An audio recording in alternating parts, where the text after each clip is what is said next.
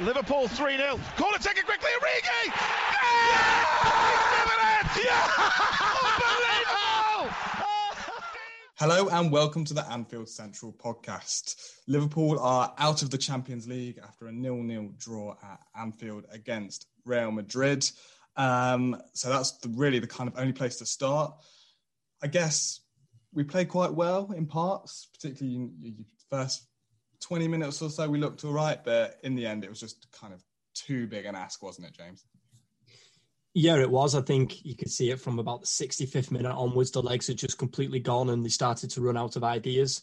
Um, started off really well, like they did, you know, last season, trying to coming out of the traps, trying to score two, three goals early on, try and kill the game off. But just a bit of a tale of two halves. The first half is what we expected, and the second half was a bit what we saw against Brighton and Newcastle, those sorts of teams where they just looked yeah. lost for ideas in the final third and just wasn't much running, and it was just um, it's just a pity, really. Yeah, agreed. I think um, you know, I think I think we were hurt by the fact that we just couldn't get a goal early on in the game to give us that momentum and the and the, the confidence to keep going. Um, the performance wasn't bad. Uh, we had our chances. You know, if Salah finishes the, the, the first chance a couple minutes into the game, you know, who knows where we go from there. But uh, you know, with a team like Real Madrid and the, the, the technical ability they have, you know, being two goals down with 20, 30 odd minutes to go, um, you could see you could see the boys had kind of had it at that point. Yeah, I think that's spot on. Really, there was a lot of big chances, particularly in that first half missed. You think that Salah won very, very early on. I think within the first five minutes that Courtois saved with his legs. Um, Salah had another chance he put over the bar. Milner had one from the edge of the box where Courtois made another good save. And obviously, I think the biggest glaring one was probably the Wijnaldum one, wasn't it? Where he gets it played back to him and, and you can't can't hit the target. It's kind of the story of our season, isn't it, James? In some way, like, but whereas the narrative has very much been around the centre backs and the injuries that we've seen there, which is absolutely valid.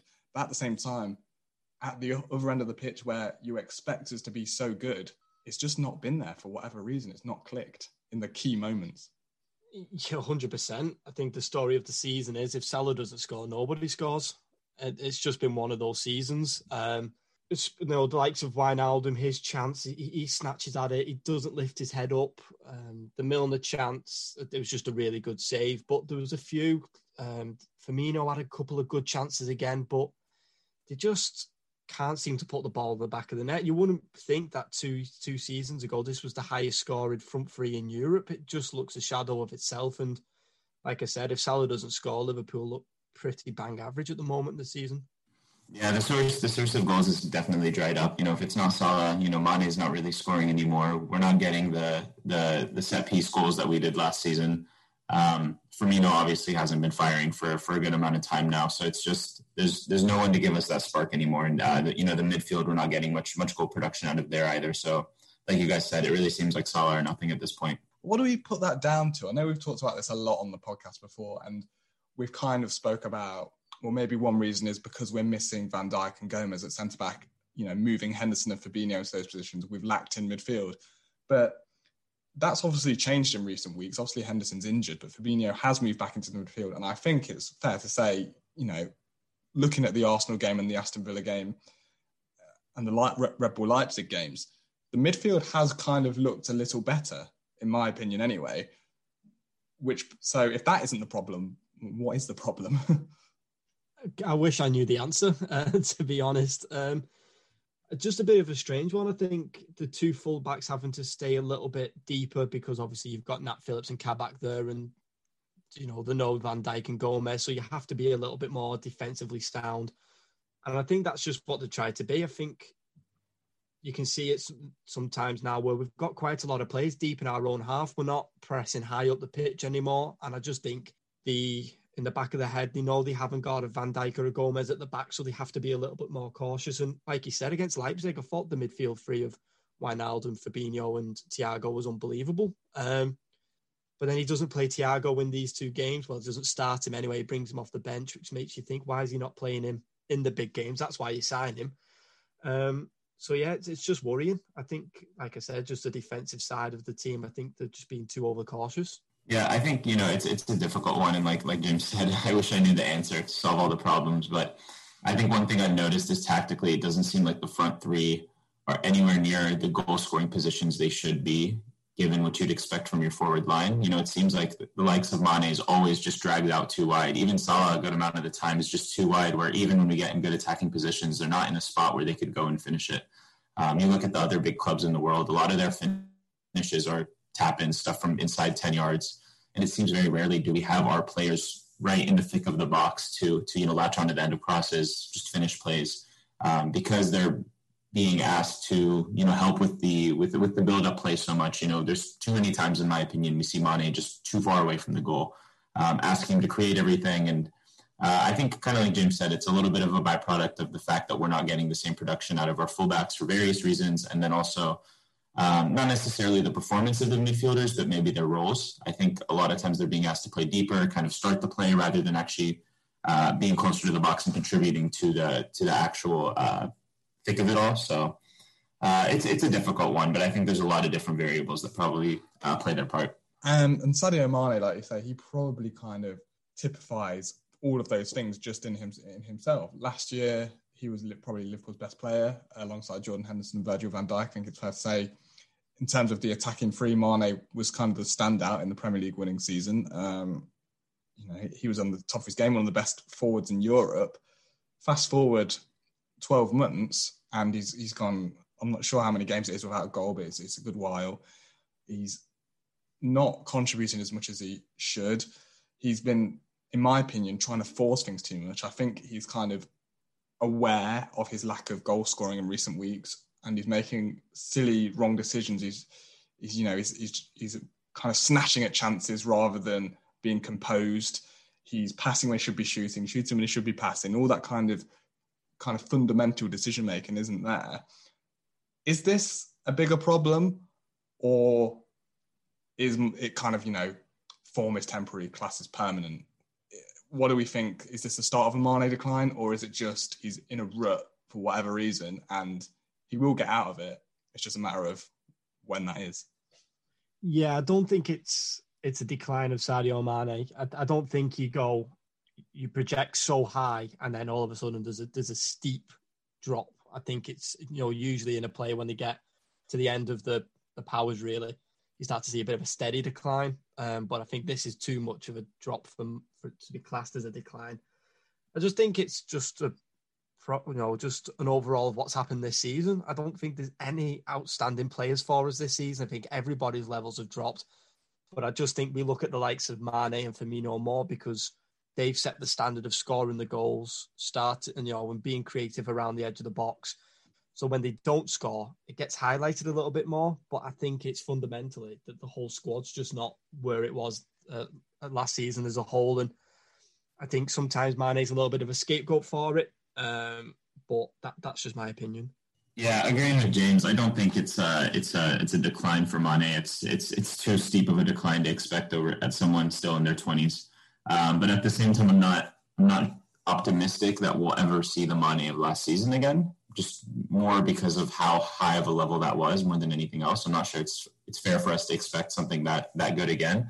Um, but I think I think like James said, I, I, think it's just kind of a byproduct of this season where it doesn't think, seem like anything will go our way. Um, and he's kind of just the the the the picture of the season for Liverpool, where just someone who it's not coming off for, um, and you can tell, you know, it's just his frustration is shown in the way he's playing. You know, he's taking guys on 50 yards from goal um, for whatever reason. I don't know. Uh, he's he's trying to make things happen that aren't there. Um, he just, quite frankly, needs to see the ball hit the back of the net just to just to ease his mind a little. But um, I don't think it's a I don't think it's a permanent decline, but it definitely just a deep a deep hole he needs to get dig himself out of. Um, and Firmino is obviously another one who has been well documented, I think, this season that he's not been at the level expected from him. I think a lot of fans probably would say they saw this coming last season, and maybe the Premier League win papered over some cracks somewhat. You know, he took wasn't he didn't score at Anfield, for example, did he, to like the last game of the season? And we know that Firmino's goal scoring, albeit for a number nine, it seems odd to say, but we know that he's not in the team necessarily for goals. He's there to be kind of start the press, bring in Mane and Salah, you know, that he'll run himself into the ground. All of those kind of Klopp values is what he's in the team for. But I just wonder, at the point we are now, where all of the front three, I think, uh, they're, I think they're all around the same age, 28, 29. None of them are going to get better. They'll probably all have their best ever seasons already. It begs the question, not Salah, because we know that, you know, I think Salah's our best attacker and he's still hitting those numbers that you'd expect of him. He's still, I think, you know, if he's not top scorer at this moment at, the time of recording, he's joint top scorer in the, in the Premier League. He's Liverpool's top scorer. But with Mane or Firmino, do you cash in on one of them this summer? Seeing as it might be the last opportunity to get really, really big money, particularly for Mane, he's kind of, you know, you're not going to necessarily get massive world record fees for Firmino, but you may do for Mane. Do you cash in on one of them and use that money to go and get a, you know, I'm not saying we're going to get a Kylian Mbappe, but maybe someone like a Jadon Sancho, for instance, who's I younger. Think, yeah, I think if you're going to cash in on one, I think it. I would personally go for Firmino, just because I have more faith in Mane discovering his form than what I have in Firmino. Because, as we spoke about before, usually you see a steady decline in a player's performances and his output. We're seeing that in Firmino. His goals are just dropping season by season by season. And I think if he has a, if we keep him for another season and he has anything close to what he's had this year, then we'll be lucky to get a reasonable amount of money for him next summer. So I think he's probably the one to sell. And another reason for, I think for that is because I think Jota's a ready-made replacement for him. Yes, he doesn't press as aggressively as what Firmino does, but he still leads the line when he plays as the central striker. And from what we've seen of him this season, I think before the recently he had 19 goals in 19 league starts for club and country. So I think you've already got the ready-made replacement for Firmino. So I think that's who I'd be more inclined to sell. I'll preface by saying I, would be extremely surprised if either of them get sold this summer, unless one of them, you know, decides they want to leave and starts, you know, publicly saying so. Um, but I'd agree with James. I think if there is one, it'd be Firmino. Um, but to be totally honest, I I don't feel like either should be sold at this point, given the seasons they've had, where I don't think their transfer value will be high enough to warrant it, especially when you consider how you know how integrated they are in the team at this point and what that would do to the chemistry of the team. Um, and the only reason I could honestly, in my head, justify selling one of them is if that money is going to be used for, say, an Mbappe. Like for me, I don't, I don't see any value in selling Mane and bringing Sancho in the other way. Um, so I think if it's something where uh, they knew that we could get Mbappe in return with that money, I, I would look into it. But uh, otherwise, no, because I just think you know they're both in the middle of maybe their worst seasons in the past. You know, probably in their in their times at Liverpool for both of them. So I don't I don't see it necessarily as the time to capitalize, despite the fact that maybe age wise this would be uh, the time that makes the most sense. So if if they both stay, as I, I agree, I think they both will even so, I think it's fair to say that this is going to be a big summer for Liverpool in terms of transfers, both coming into the club and leaving the club. Does last night's performance in such a big game, Champions League quarters final, it's kind of season's almost riding on it really in terms of silverware anyway, because now we're out of that. We we can't win a trophy this this season. Does this performance indicate even more so if Klopp and FSG didn't know it already that and some kind of refresh in the attack of the squad is required this summer. Maybe not in a massive kind of overhaul way where you sell one of the stars, but it needs to start a new cycle now. Yeah, I think if they didn't see it last night, then I don't know when they're going to see it. I mean, if we're bringing the likes of Shaqiri, I do have a soft spot for Oxlade Chamberlain. I don't know what it is. I think it's just the nostalgia from that first season if you're bringing them on and Real Madrid are bringing the likes of Isco on and Rodrygo, and you're chasing a goal and they're bringing that quality on, and that's who we've got to come off the bench, then I think it's stirring them right in the face. I think once you brought Jota on, that was it. There was nobody else. You couldn't look at that Liverpool bench last night and go, they're going to come on and change this game and score the goals. There was, there was no one. Um, and I think we definitely need that. Look at City this season. You know, they haven't even had Aguero, and look how they've got many plays yeah. they've got to come off the bench. You know, the likes of Mahrez, Foden, um, Ferran Torres, and players like that. So, I think if if you Jota's the best option you've got coming off the bench in a big game like that, then you just need to heavily invest in in the forward line of the team. Yeah, I mean, I think it's been obvious for a couple seasons now. The fact that we survived it prior to this season is is beyond me.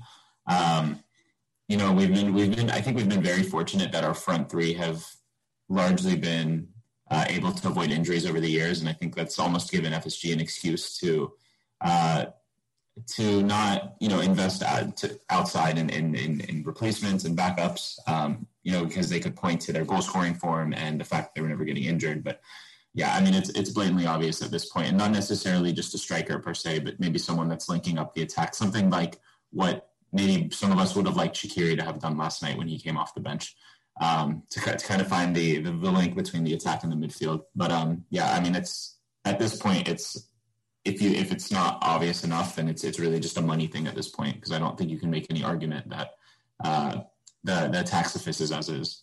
And in terms of last night, James has kind of alluded to it already. I think the biggest kind of surprise for Liverpool fans looking at the team as it was announced last night, particularly given what we saw in Madrid last week, was that Thiago again started on the bench, and this time instead it wasn't Naby Keita, but it was James Milner starting in the Champions League quarter final at what is he, 34, 35 years old. I think we all have got a soft spot for James Milner.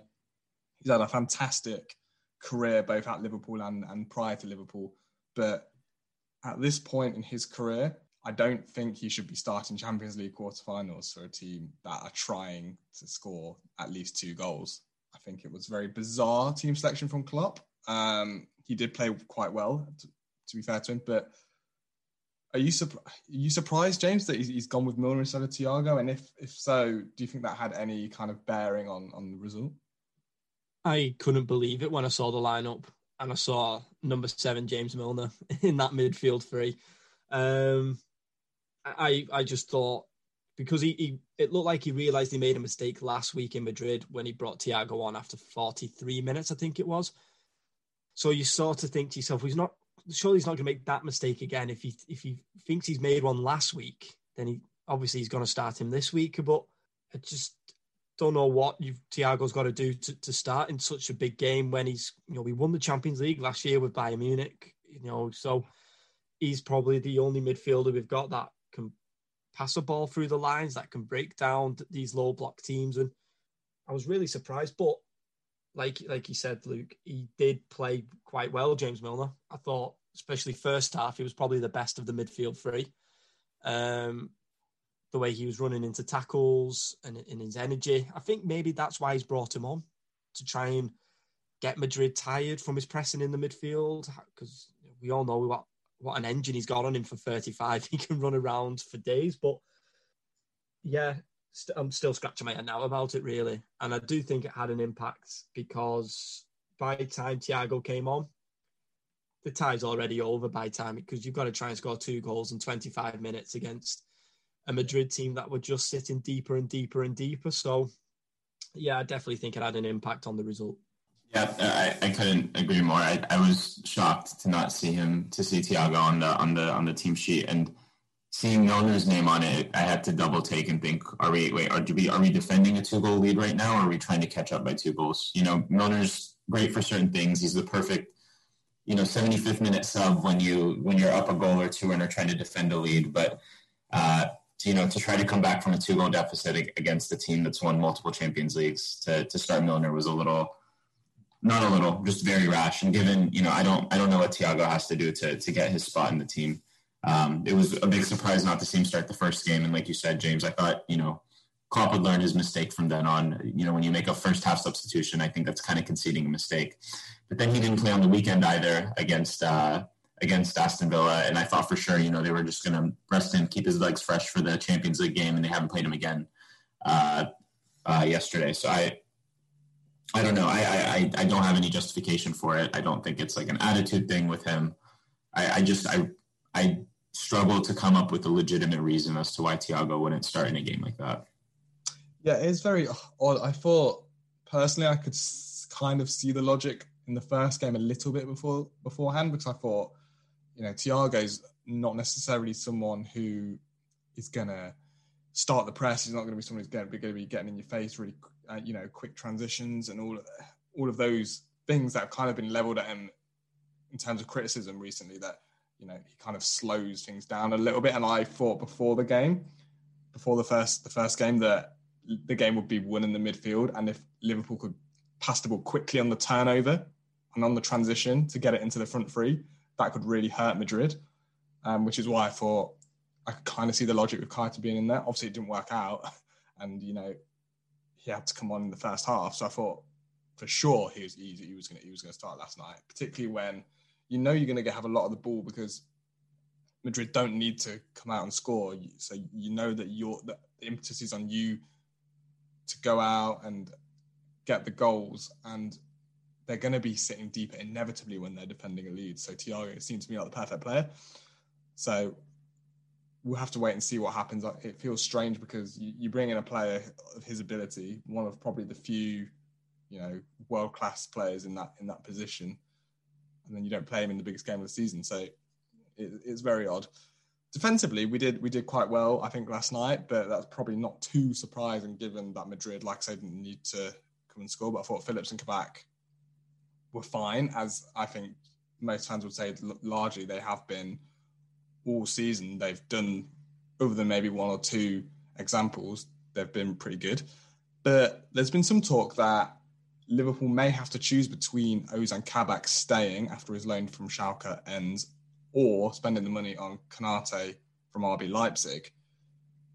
If you're making that decision, James, what would you do? Would you, if it is a straight choice between those two, would you stick with Kabak because you think he's cheaper and you know he's already had a six months in the team, or would you go with Konate, presumably because you think he's the better player of the two? If you'd asked me this in January, I'd have said Konate.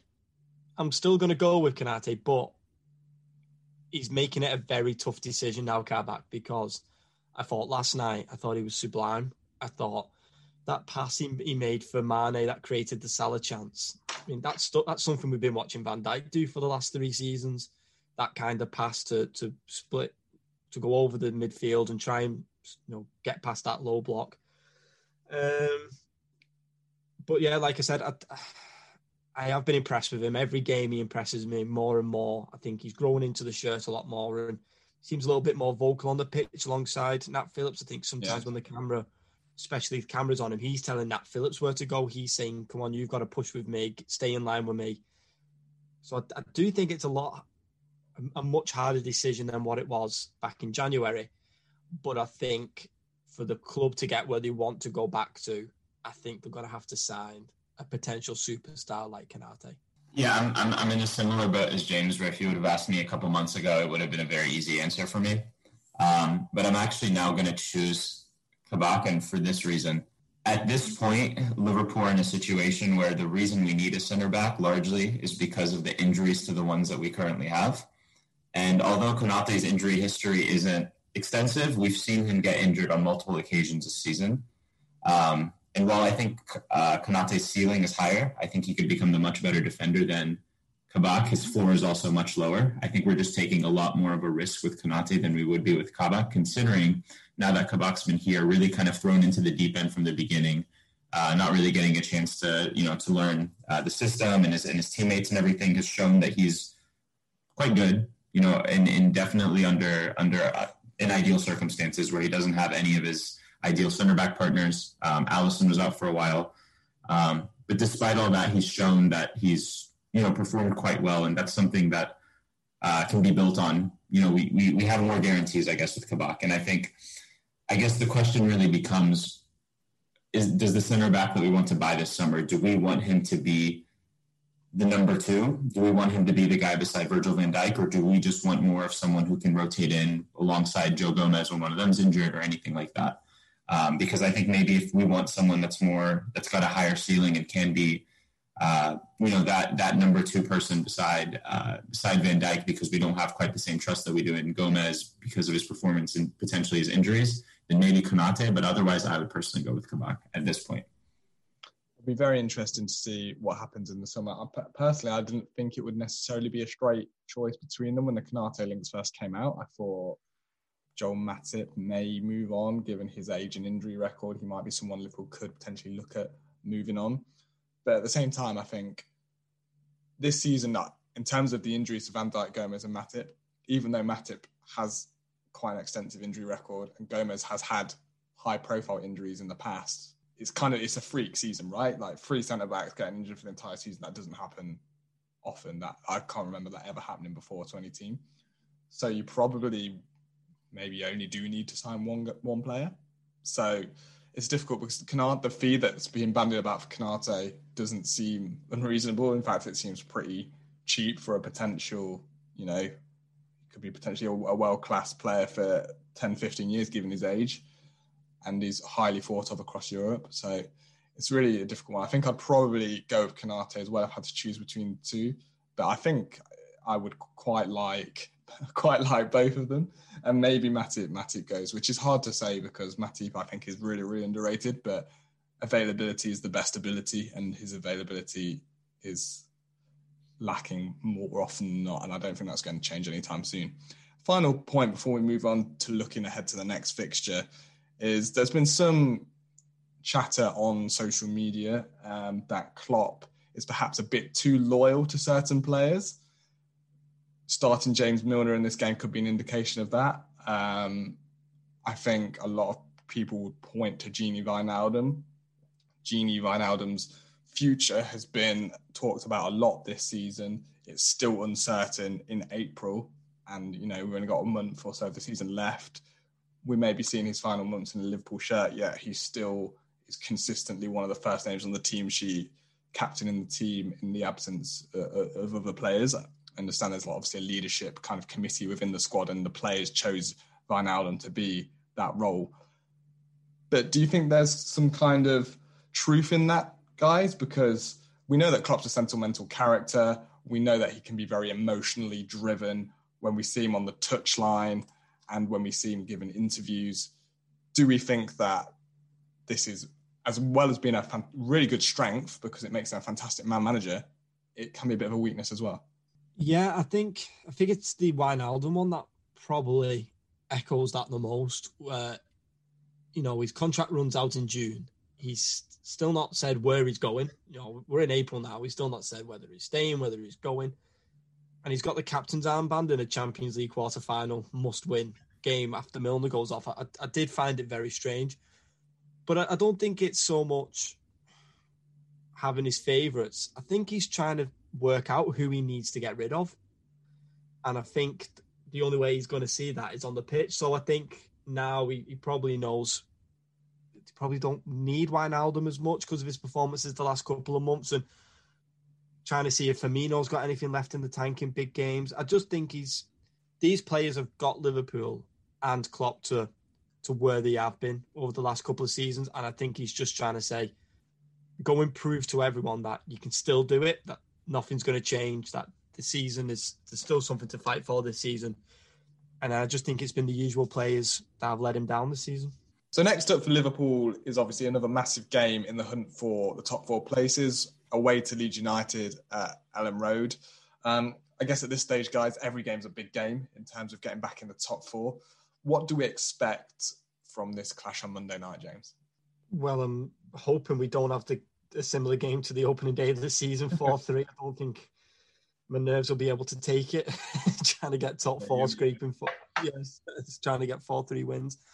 Um, I'm expecting a, a, very open game. Actually, I think the way that Leeds play, um, and the, you know the expansive way that they play, you know, with the full backs and the wingers pushing on and how they like to link up, I think that'll leave spaces in for us in certain areas of midfield and perhaps down the flank. So I'm expecting a really, really open game for the between the two sides. And you know, you look at the way Leeds have played this season. Very rarely do you see a one-goal game or a one-one draw. It's you know, there's always quite a few goals in there because yes, they are good going forward, but you know, by going pushing on forward and all their energy, they do seem to leave gaps at the back, which hopefully, you know, Salah can score a few goals because nobody else is going to at the moment. Yeah, no, I agree. I, strangely enough, I think this might be, you know, knock on wood, a better fixture for us than the likes of a of a Brighton or a West Brom or anything like that because you know they're not inclined to defend. Um, uh, Bielsa's always been one to kind of play his style regardless of who the opponent is, and I think that will leave gaps. Um, so hopefully that'll that'll open up some opportunities for us. You know, I don't think I don't see this as a game that's you know the seventy percent possession for Liverpool with you know two shots on target. Hopefully, um, so yeah, it should be really open. But with that being said, uh, you know they also have the players that can that can expose us in the back line. So so we'll see. I, I think I've heard recently that apparently Raphinha's picked up an injury, which is uh, a big let off for Liverpool. So so we'll see. In some ways, do you think a game against like Ahmed alludes to there, Leeds style could suit Liverpool, and therefore we joke about Salah being the only, Salah and Jota being the only one scoring goals, but it could actually be a good game to kickstart the likes of Mane and Firmino getting a, among the goals again. Yeah, I think it could be. I think if you look at our performances this season, the best performances we've had, all the best results we've had have come against teams who, who like to have a go at you as well. You know, West Ham, um, and Arsenal and, and, teams like that. We've when we can play our style of football and when we can dictate the play how we want to, um, or if the opponent falls into our trap, that's when we seem to play the best football. The likes of like said, Brighton, West Brom, Burnley, teams like that who will sit back. It's it's just been our Achilles heel this season. So I, I am a little bit more confident going into the Leeds game than if I was Burnley away, for example, or, or a team like that. Yeah, agreed. I, I, you know, we've we've struggled to break down teams that are, are willing to accept that we're probably more of a superior side to them. They're just gonna, you know, sit in a low block, and Leeds aren't the one to do that.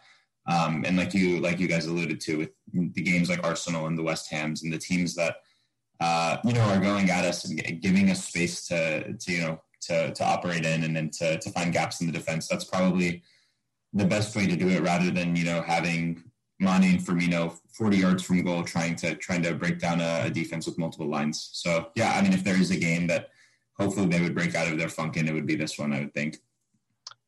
And looking a little bit kind of deeper at the team, particularly in the last couple of fixtures, Alisson seems to have been not quite his old self. There's a couple of mistakes. You know, the Ollie Watkins goal against Villa, you think he should do better with. The Vinicius um, second goal in Madrid, you, you probably bet on him to save that more often than not there's been a couple of these moments recently. Obviously, the biggest one is the less you know, against Leicester away, made quite a glaring mistake. Is something? Should we be worried about something there, or is it, you know, just the nature of it again being a weird season, a back four that he's not used to, and we shouldn't really make anything more of it? well, since he's walked into the club with Van Dijk in front of him, he's very rarely had any shots coming at him. Um, so it is a, probably a bit of a shock for him. Um, yeah, I think everything's just being highlighted about Liverpool a little bit more this season. Obviously, the decline from last, the winning the title last season. I think everything's just getting highlighted by, you know, the media and fans, especially on social media. Um, still think, you know, you look at the save last night against Vinicius Junior, and then the way he gets up and then takes the ball off Benzema, he's still a top draw goalkeeper.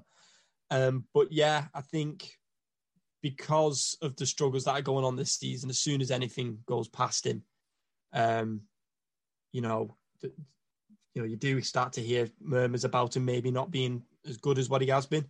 But then also, keepers are going to make a mistake every now and then because if they didn't, no one would ever score against you. So you know, there are going to be some goals that go in, and if these were going in last season when we were 28 points clear in Manchester City, no one was no, no one would say anything. But because of where we are, I think everything's just being highlighted a little bit. I'd say, you know, completely unrealistically. Yeah, I, and you know, I think specifically with the, with at that position, the goalkeeper position, it's you know, I, having you know confidence and I guess uh, you know, I just your general swagger in your position is is important at any position, but especially the goalkeeper position where you might only touch the ball meaningfully three times the entire game. Um, and you know, if the if the the the morale is down in the team, things aren't going your way. Those are the times that you know the ball slip under your hands, things like that. So I think I think it is fair to say that a lot of his more recent struggles could be attributed to you know the the injuries and just the overall mood in the squad. Um, you know, because you think you think a couple years ago around this time when we were playing Tottenham in the Champions League final, uh, he made seven, eight, nine saves that just were brimming with confidence because of the morale in the team. Um, so yeah, I think you know, especially with a guy like Van Dijk, you know, just having that security blanket in front of you, Um, it's almost like a like a you know I know you've got me, but if anything gets past you, I'll, I'll have your back too. So I think you know there's not the same connection with obviously Phillips and Kabak. So um, I'm not worried long term about it. I, I think it's it's you know just a kind of a microcosm again of, of everything that's kind of been Liverpool this season. And in terms of the opposition, we, we know what Le- what we're going to get from Leeds. We're going to get they're going to run at you. They're going to attack, as we saw from the first game of the season. Very much that they're not going to change. Bielsa's not going to change his philosophy. Whoever they're playing against, they're coming in off the back of a good win against Man City. Um, as Ahmed says earlier, Rafinha isn't going to be available for this one, but for me, I think he's probably been one of their standout players this season, particularly in attacking sense, alongside obviously Patrick Bamford there has been some kind of tentative links about him being linked with Liverpool. Brazilian kind of creative flair player would be very exciting coming into the club. Do we think there's anything in that? And if so, would we welcome it? Um, I think there was ever since he's gone to Leeds. There's been talk that Liverpool have been monitoring monitoring him for for a while. Um, I think he's taken to the Premier League like a duck to water. I think he's played really well. Um, he's probably been him and Patrick Bamford have really seems to strike up a bit of a partnership going forward for Leeds this season. And if anything good comes from that Leeds midfield, it, it, does tend to come from him. I think he's at the right age, is what Liverpool have been signing these these key players to key positions. He's around about the early to mid twenties, which is obviously the point we signed Mane, Salah, and Firmino. So I think if you're going into another season um, with uncertainty, obviously we don't know when crowds etc. are going to be full capacity. I think having a player who's already familiar with the Premier League is probably the safer option than maybe going to a another league and trying to bring a player over because we've seen it with the likes of Havertz and Werner this season where especially with no crowds in the stadium they haven't really taken to the Premier League as well and going off this season I'd hate for Liverpool to start making signings that sort of add to the problems that we've already got.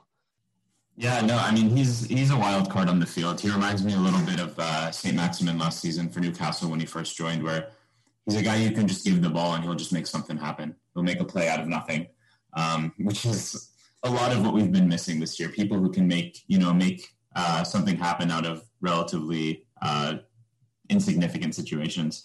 Um, I I don't I don't envision Liverpool actually signing him because you know he was signed for a pretty hefty fee by Leeds. I I, I honestly don't remember. I'm going to say somewhere around 20 million, 25 million. Um, and obviously his his his reputation's only exponentially grown in this year in the Premier League. Um, so I, I, I don't see Liverpool getting him at any sort of discount. I don't see anything under 40 million if they were to go after him. And you know, unfortunately, we know uh, that FSG are, not, are always the ones to just you know spend and spend. They're always kind of pinching their pennies, looking for value deals.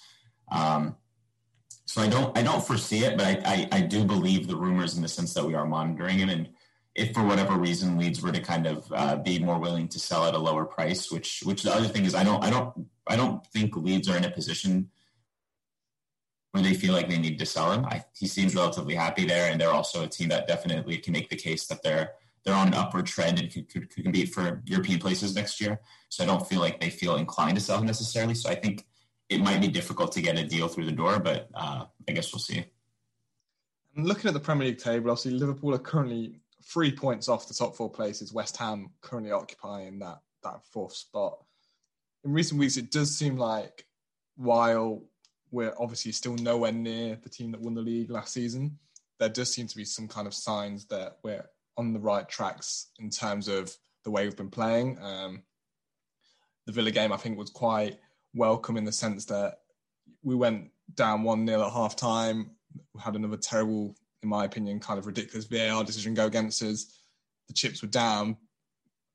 We've seen this kind of happen multiple times since the turn of the year, but this time we did book the trend and we did, you know, score two and get a late winner do we feel a bit more optimistic now about our top four chances than we may have done, say, three or four months ago?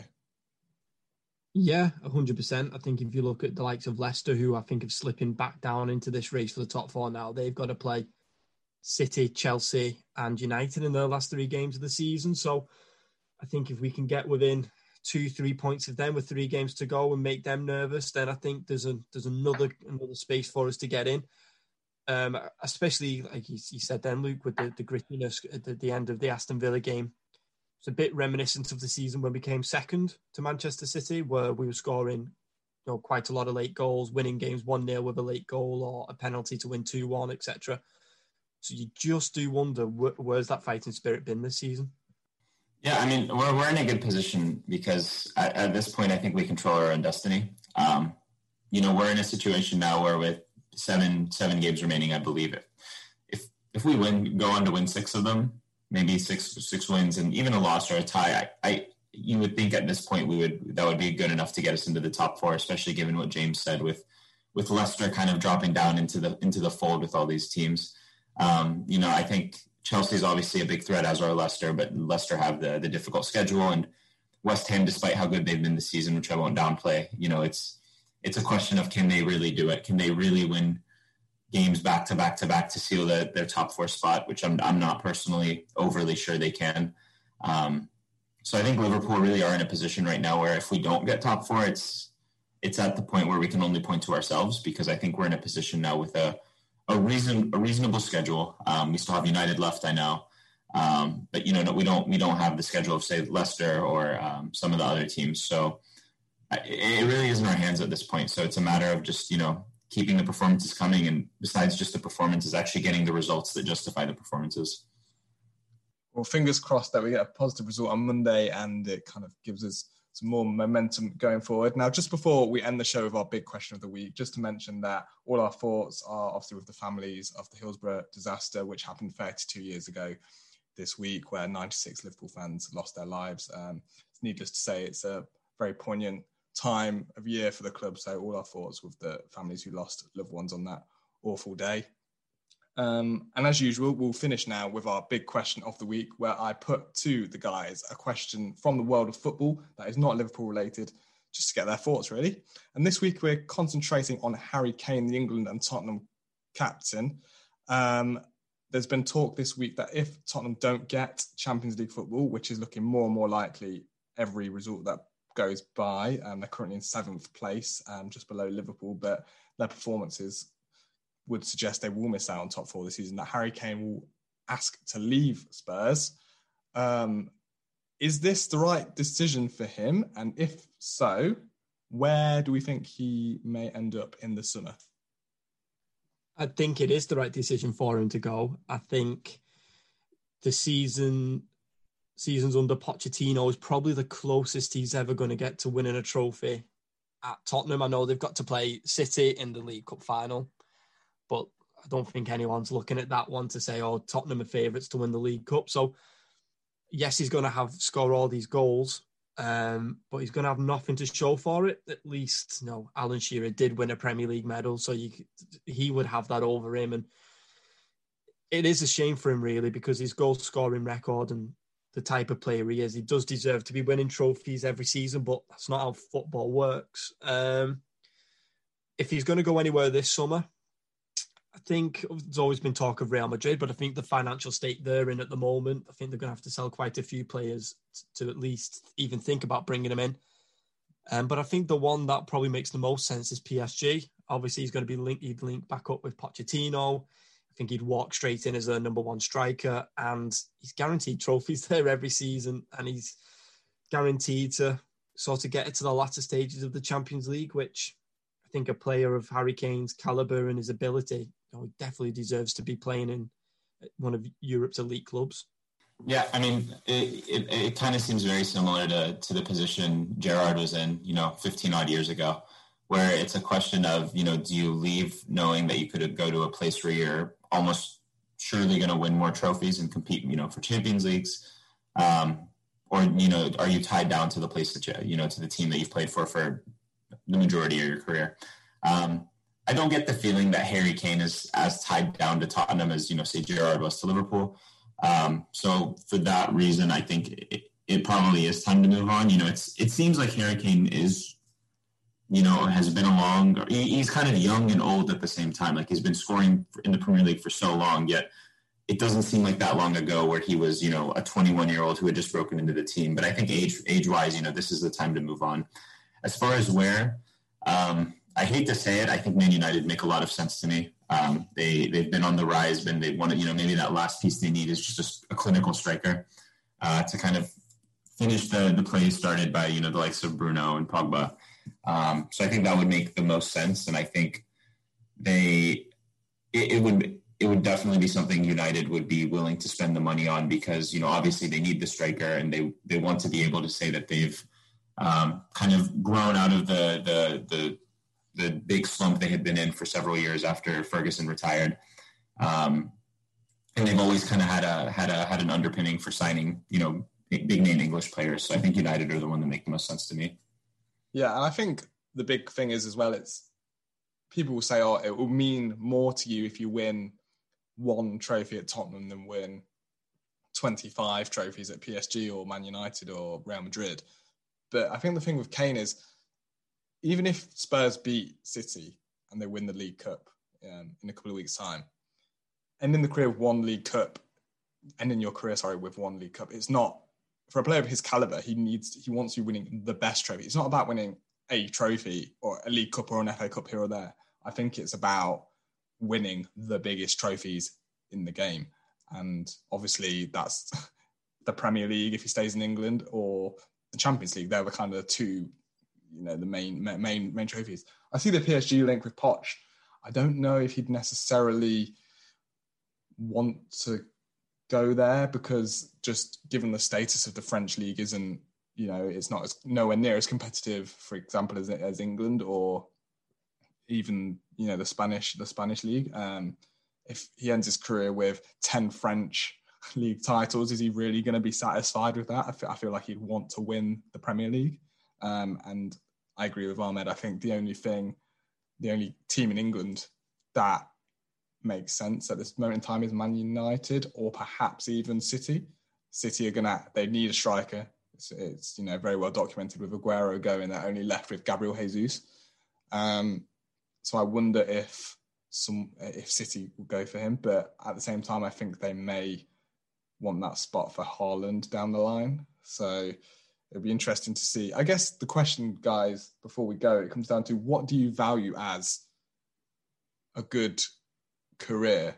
So, for example, lots of kids dream of being a professional footballer. So, for many of us, just playing, you know, five minutes of a professional game would be amazing. For him, he's obviously a very at a certain level, but would he be satisfied, for example, to know that he's the top scorer in the Premier League history, and that you know he he he would prefer that over going to PSG or going to a different league and win a load of trophies? Like, how does how do you think he would measure success? Do you think he'd measure success in medals or individual accolades? I think I think that's a good point. Actually, I think, um, like you said, every kid has the dream of, of playing football. Um, it could be any type of le- you know any level. You know, it could be in League Two, League One, Championship. I think you know that's what you dream about growing up as a kid. But I think the older you get, the expectation of yourself and others watching you just goes higher and higher and higher. And I think with Harry Kane is his goals deserve and is I mean the way he's adapted to the Mourinho system and he's dropped deeper and the way he's linking up with Son and plays around him, he's elevated his game I think to to another level. Um, but with the goal scoring accolade that you said, that could get broken again. So obviously Alan Shearer thought that everyone thought with Alan Shearer's record, that that'll never get broken because no one's going to stay in the Premier League long enough. But in 15, 20 years' time, Harry Kane's record could get broke, but no one can take away from him all the medals that he's got. So I think it's a tough one. But I think going back to what you and Ahmed said as well about the likes of Gerrard, when you know he said I'd rather win one trophy with Liverpool than six trophies, and with Chelsea it was at the time I think it's different for Harry Kane because Gerrard had already won trophies. He'd already had a Champions League, UEFA Cup, multiple FA Cups, multiple League Cups. Harry Kane at this moment in time has got an Audi Super Cup pre-season tournament. That's all he's got at the moment. So I understand the whole if you love the club, that one trophy will mean the world to you. But when that one trophy is just this, then I think he, it's it's right to move on, and I think that's what it will come down to. Yeah, no, that's spot on. Uh, I think you you can use the Gerrard as an analogy, but it's definitely not a, a like for like replacement there, and that's why I think he ultimately will leave. And uh, in regards to you know whether he would prefer the personal accolades or the, or the trophies, you know, I think Harry Kane's the type of person who don't who doesn't see them as mutually exclusive. He thinks he can go to a club like United or a City and still break the Premier League Premier League records, but win titles alongside them. And that's ultimately why I think he will, you know, make the move because he's at the point in his career where you know he can look at the at the Tottenham board and say, okay, listen, I've given you guys multiple chances to get new players to make the team better, and we're ultimately not really even close to winning any major trophy right now. You know, they don't look like they're going to be competing for the Premier League or Champions League anytime soon. Um, so I, I, I, just I wouldn't be surprised if he puts in a transfer request this summer. I really wouldn't. We'll have to wait and see on that. But until then, guys, thank you so much for your time. Thanks for having us again. Yeah, thanks, boys. And we'll be back next week with another edition of the Anfield Central podcast. Until then, you can keep up with all the latest Liverpool goings on online at anfieldcentral.co.uk and on our Twitter page, which is Anfield underscore central. You can also go back and listen if you want to all of our other podcasts, although I wouldn't recommend it because the results haven't been brilliant, um, on ACAST or Apple Pods. Until next week, see you next time.